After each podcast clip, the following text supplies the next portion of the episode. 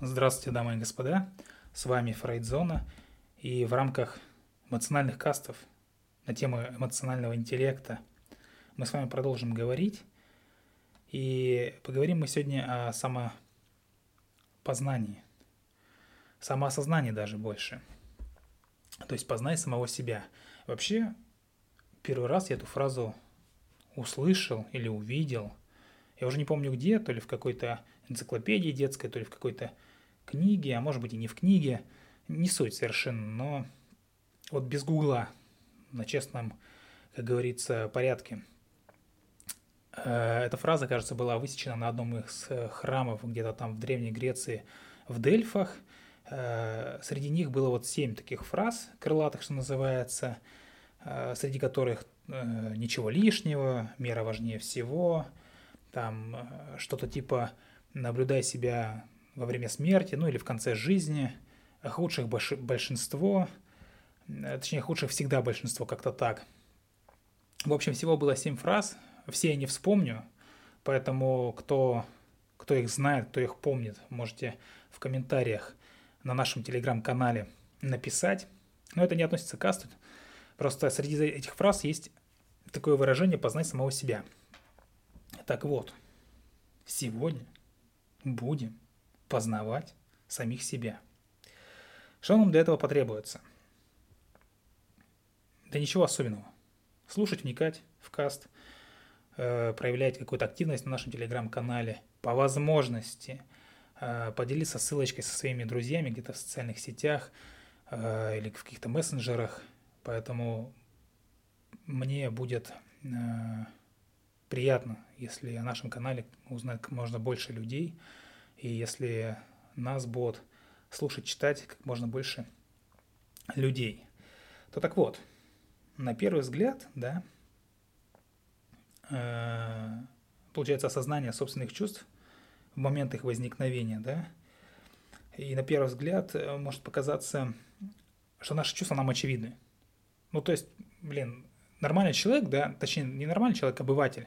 Обыватель просто покрутит у виска и скажет, блин, какого фига? Э, ну, я это я, я там свою жизнь знаю, я знаю, что я чувствую, да?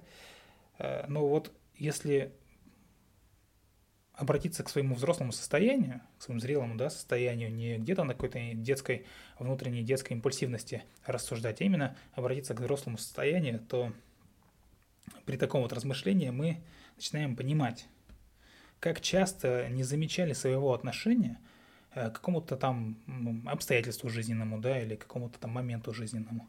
И нередко собственные ощущения у человека, да, они не осознаются. Или осознаются намного позже произошедшего события. Это напомнило мне, знаете, напомнило мне один анекдот. Правило я знаю. Если вспоминаешь анекдот, то обязан его рассказать. Значит, сидят... Сидят старик со старухой э, в избе за обеденным столом, значит, сидят, обедают. Значит, старик ни с того ни с сего, как со всей, э, со всей дури, со всего размаху, бьет э, бабке ложкой в лоб. Естественно, завопила, заверещала, сказала вроде как «за что?». А он ей сухо отвечает «не чавкой». Ну, бабка чавкать перестала, сидят дальше, обедают. Какое-то время проходит, пять-десять минут. И тут дед снова со всей дури как даст ей снова ложкой в лоб. Ну, бабка, значит, взмолилась и говорит, ну а сейчас-то за что? А он ей отвечает, как вспомню, аж бесит. Так вот, я о чем? О том, что вот это вот осознание, да, приходит позже самого события. И вообще умные люди-психологи придумали отдельный термин даже, да, тяжеловесный термин, метакогниция, да, вот именно осознание процесса мышления. Когниция – это что? Это там обучение, научение, да, и мета, ну, понятное дело, что метасознание, метапознание. Но терминологией перегружать особо не хочется, поэтому будем пользоваться, я буду пользоваться таким вот словом, как самоосознание. То есть это просто внутреннее, прикованное какое-то постоянное внимание к своему внутреннему состоянию. То есть внутренний взор, отправленный на самого же себя. И в таком случае наш ум наблюдает, да, за переживанием, анализирует какие-то психические состояния, да, самого себя, внутреннего человека, в том числе не только физиологию, да, но и эмоции. но, естественно, не изучает. То есть это внутренний взор изучает эти все сознания. И что хочется здесь сказать еще?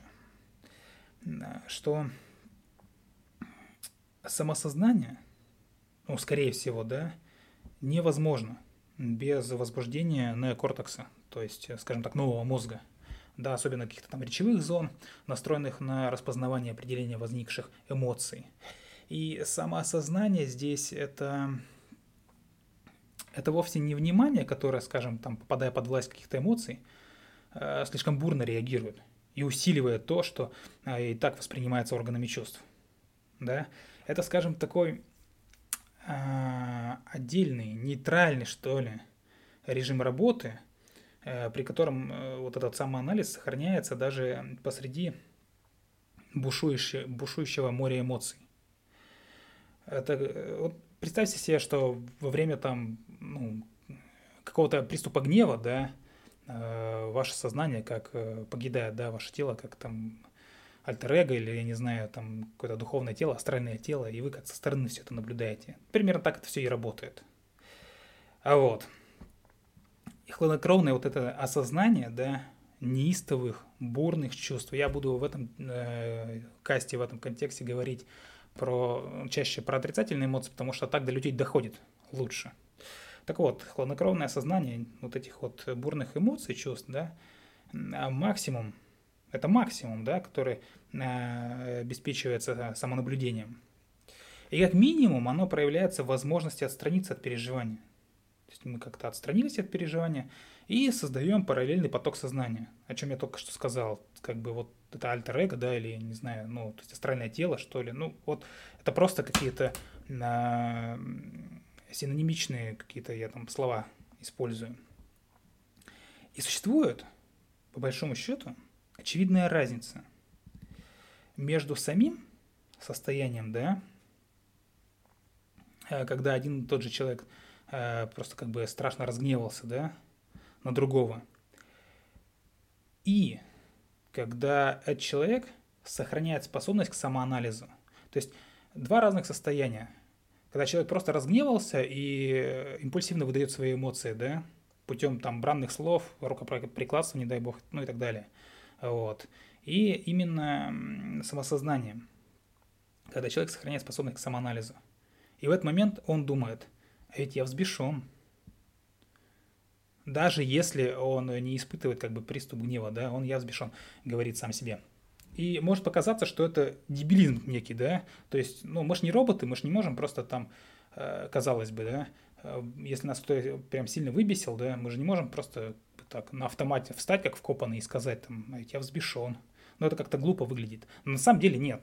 Дальше по касту я объясню, почему и для чего. Вообще в аспекте нейронных механизмов осознания вот этот вот незначительный сдвиг, казалось бы, да, что вы выплеснули эмоции, либо вы констатировали, хотя бы просто зафиксировали, что в этот момент испытываете.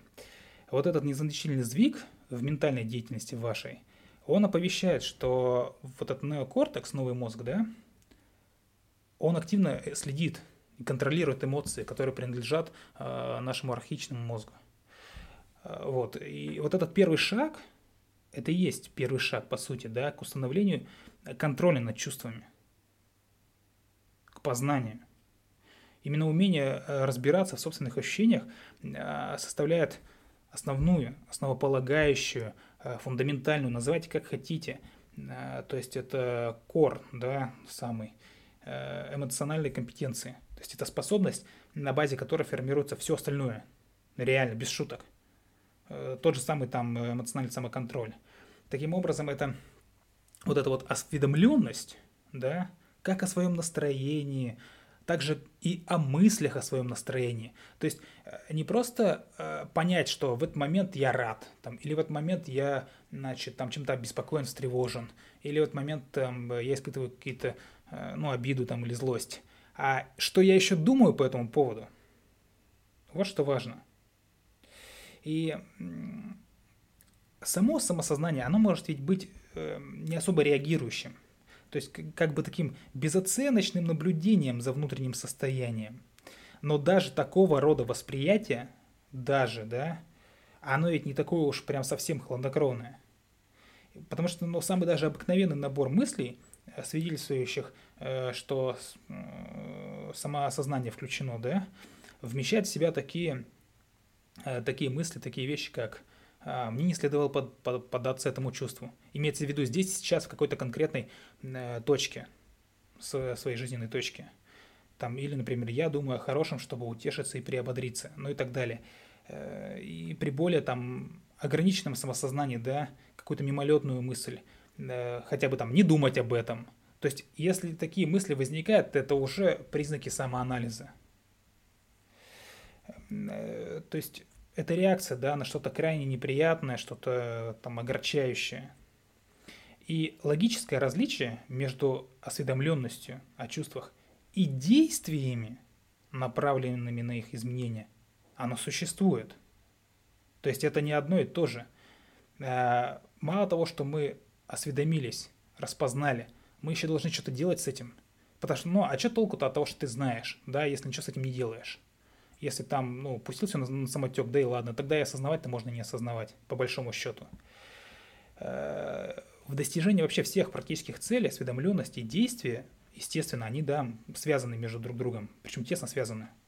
То есть осознать скверное настроение, значит, для здорового человека, для здорового человека, для человека, который хочет встать на путь благополучия, для человека, который хочет жить более осознанно, да, для него осознать скверное свое настроение, значит, захотеть избавиться от него. Потому что многие сейчас скажут: блин, я знаю, что я себя плохо чувствую, мне это нравится. Ребят, ну тогда вы, у вас проблемы. Вот и все. То есть без шуток. То есть это нездорово. Но осознание – это не сами усилия, да, которые мы прилагаем, чтобы удержаться от действий путем э, вот этого эмоционального импульса. То есть какая-то там ситуация классическая, да, там э, дети там играют где-то во дворе, вы за этим все наблюдаете и начинаете, допустим, там кричать, там, перестань сейчас же на ребенка, да, который э, где-то, может быть, в приступе злости, своей злости, ударил э, другого ребенка, там, например, вашего, да, или кого-то там еще, э, ударил, ударил товарища там по игре. И мы тем самым вроде бы как бы можем пресечь его действия, но раздражение-то, по большому счету, оно продолжит, оно продолжит кипеть в, ну, внутри вас по-прежнему. И вы это потом вылетите куда-то еще или начнете рассказывать кому-то еще, ну и так далее. А мысли ребенка в этот момент, они ведь никуда не денутся. Они все так же будут сосредоточены на... прям ну, на спусковом крючке, что называется, спусковой крючок возмущения. Потому что нарушены его там какие-то личностные границы, да, и он может сказать, там, запротестовать и сказать, что, дескать, он украл мою игрушку, да, там, завладел ею, поэтому я его ударил. И ваш гнев, как бы вам ни думалось, он сразу не утихнет. Самоосознание более мощно влияет на сильные негативные чувства. Вам стоит просто подумать: я испытываю гнев. Еще раз повторяю, как бы, как бы это глупо не звучало, как бы это глупо не выглядело, что вы как вкопанные встали и сказали там сам себе: я испытываю гнев, как робот, да, сам себе. Это работает. Объясняю. Самую суть объясняю. Почему это работает? Потому что так, внимание, появляется свобода выбора.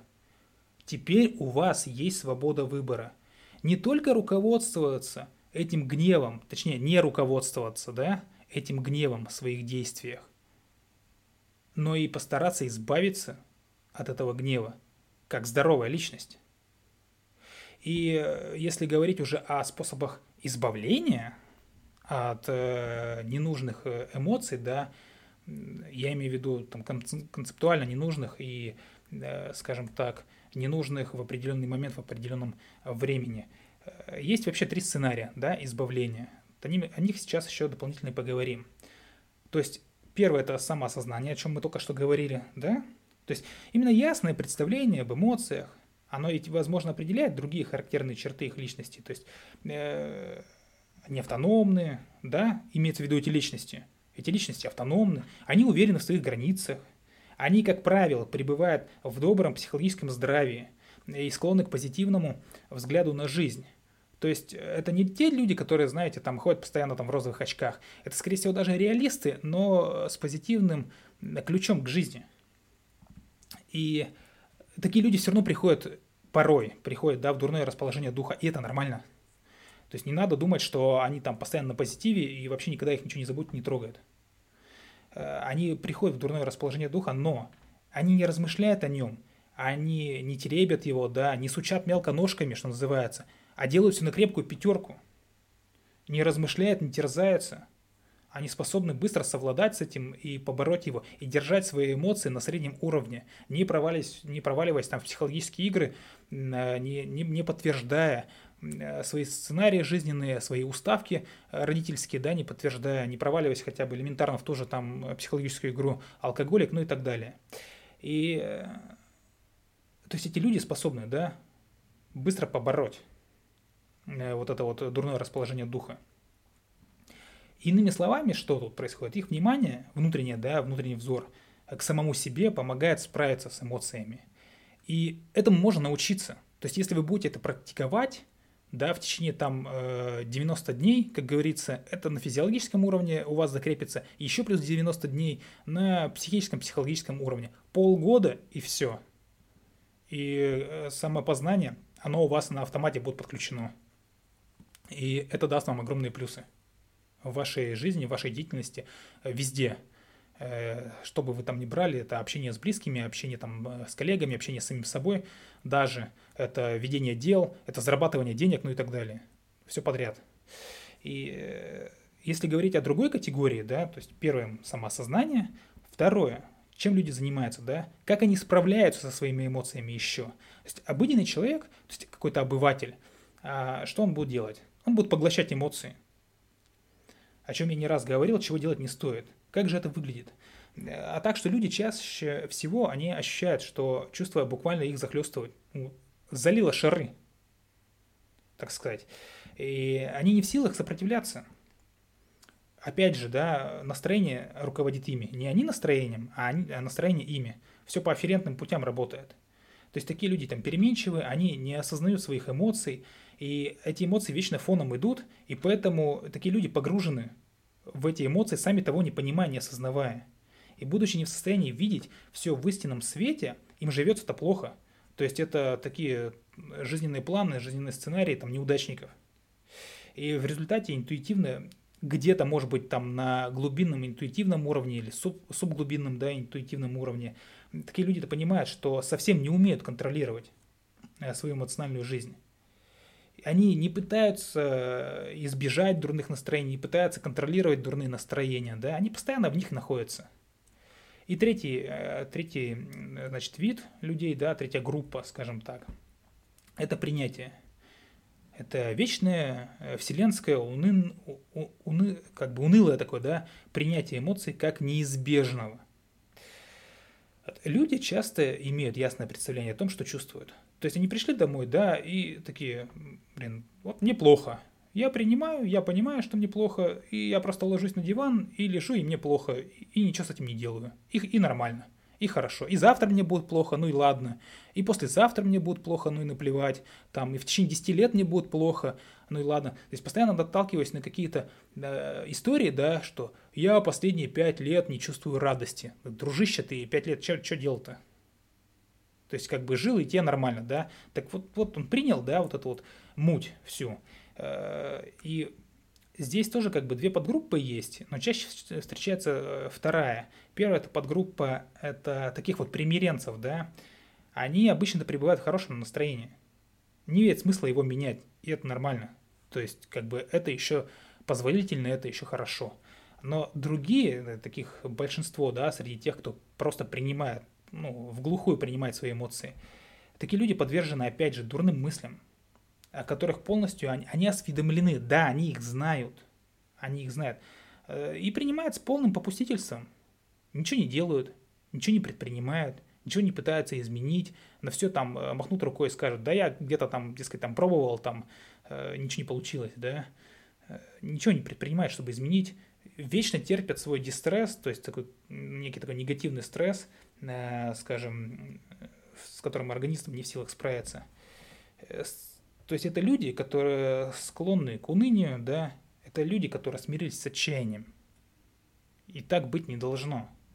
А должно быть именно самоосознание, самопознание. Вот на этой вот ноте я хочу закончить, завершить сегодняшний каст. Надеюсь, вам понравилось. Еще раз напоминаю, в ссылочке, точнее в описании, будет ссылочка на наш телеграм-канал. Заходите, вступайте в нашу группу, проявляйте активность, делитесь ссылками на наш э, телеграм-канал с своими знакомыми, с своими коллегами, с своими друзьями. Мне будет очень приятно, если наш канал будут прослушивать, будут посещать как можно больше людей. С вами была Фрейдзона. Любите психологию, изучайте психологию. Всего доброго. Пока-пока.